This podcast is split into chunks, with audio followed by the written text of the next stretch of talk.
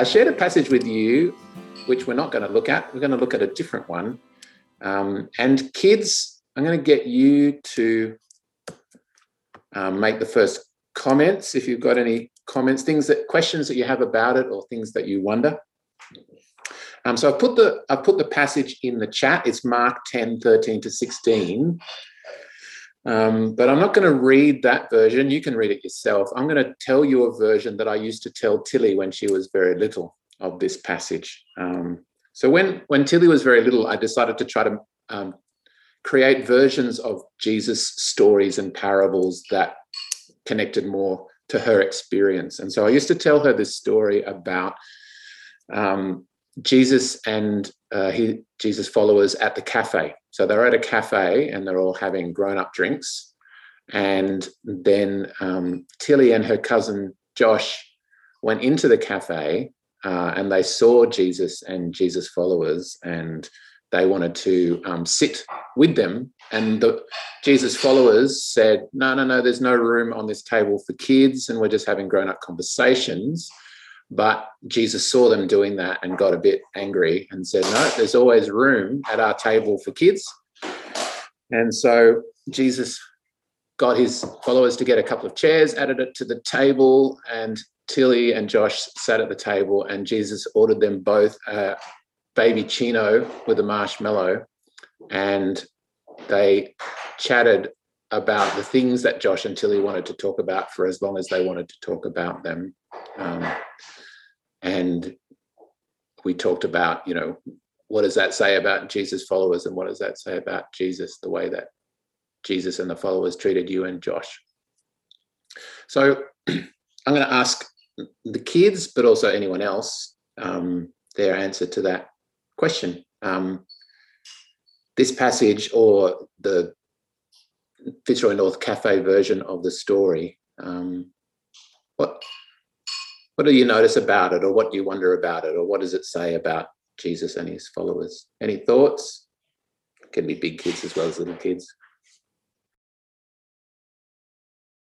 I think that the moral is that kids have importance too. Mm-hmm. Thanks, Tilly. I wonder if actually the kids didn't actually want to talk about things, but they actually wanted to play, and Jesus was actually quite open to play, and that being a really important part of the kingdom and joy. And I often find kids they do want to talk, but it's the most exciting thing is to actually play and do something with them, or break into song or something like that. Yeah. Thanks, Danielle.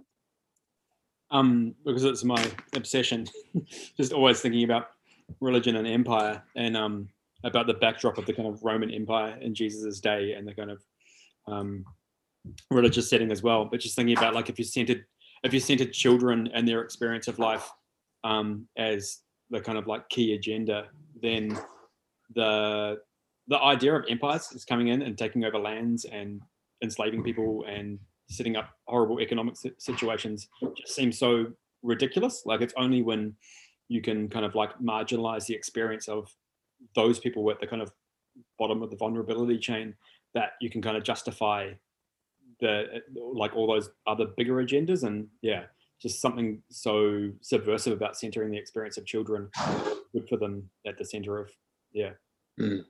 of big people's plans. Yeah.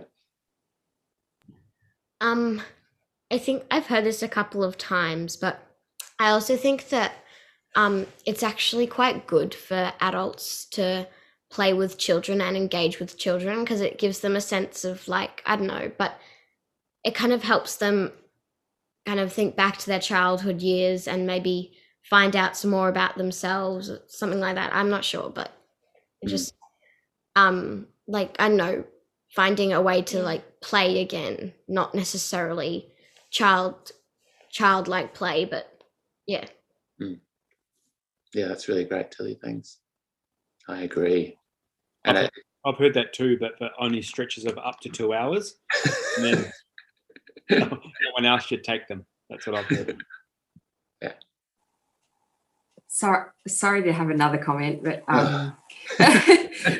just with what Shane was saying, I was thinking, yeah, like if you centre children, you actually centre attachment and human relationship and a closeness. The children's, particularly at a really young age, that sense of need for attachment and closeness is so different to empire, so different to like individualism.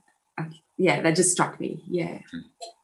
And yeah, just to build on that as well, it just made me think how the times when I think, oh, I just need to write one email or just take this quick call, and Albie takes that opportunity to like lick my face or draw on the carpet, because he's basically expressing, even though I'm just doing it for a split second, I'm not a terrible parent, don't report me, but it's just this like, you know, they just cut there when you do something that's so unpresent from their perspective, they really express that. And I just think, yeah, to build on that point, then if you're connected and imagine, you can imagine what those people either at the cafe or, you know, standing around that table in the passage that they're talking about, it'd just be so like not present and not urgent and not, you know, kind of a bit, whereas the kids bring in an immediacy and yeah, that connectedness. So yeah.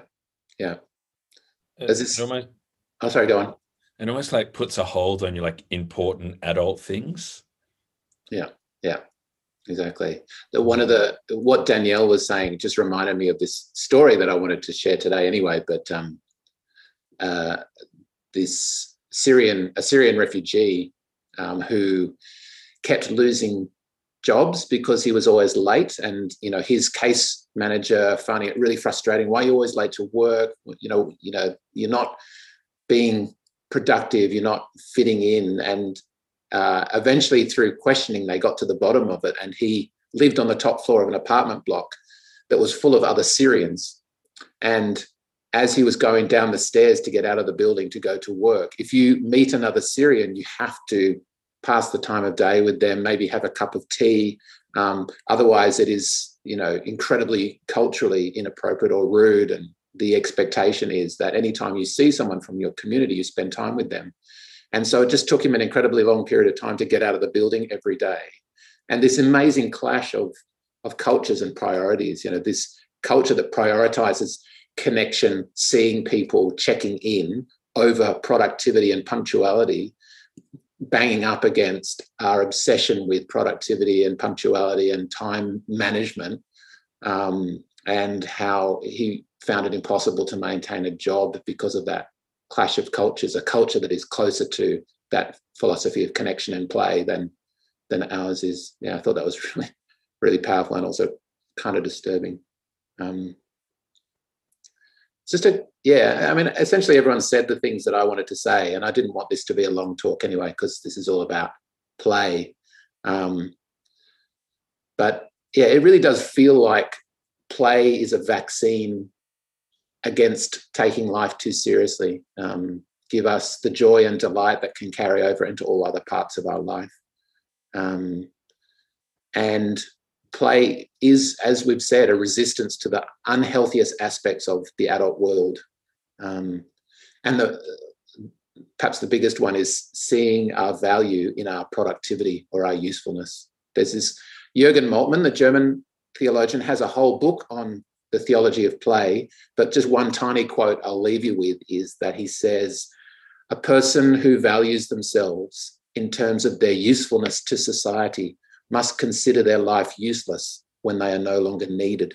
And so I think that sums up, in a sense, the value of play. Without play and without centering children, we end up making so many groups in our society deemed useless and worthless. Yeah.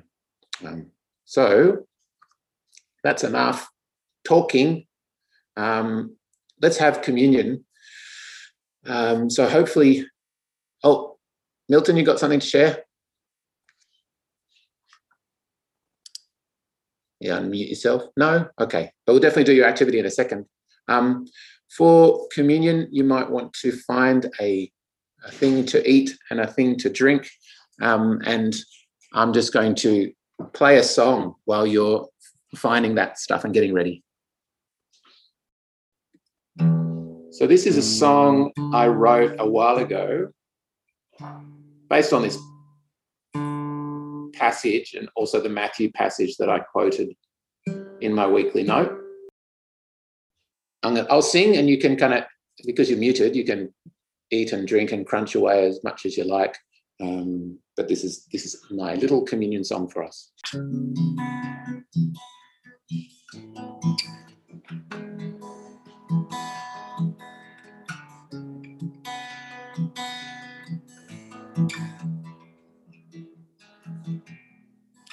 Only the eyes of a child can see your glory.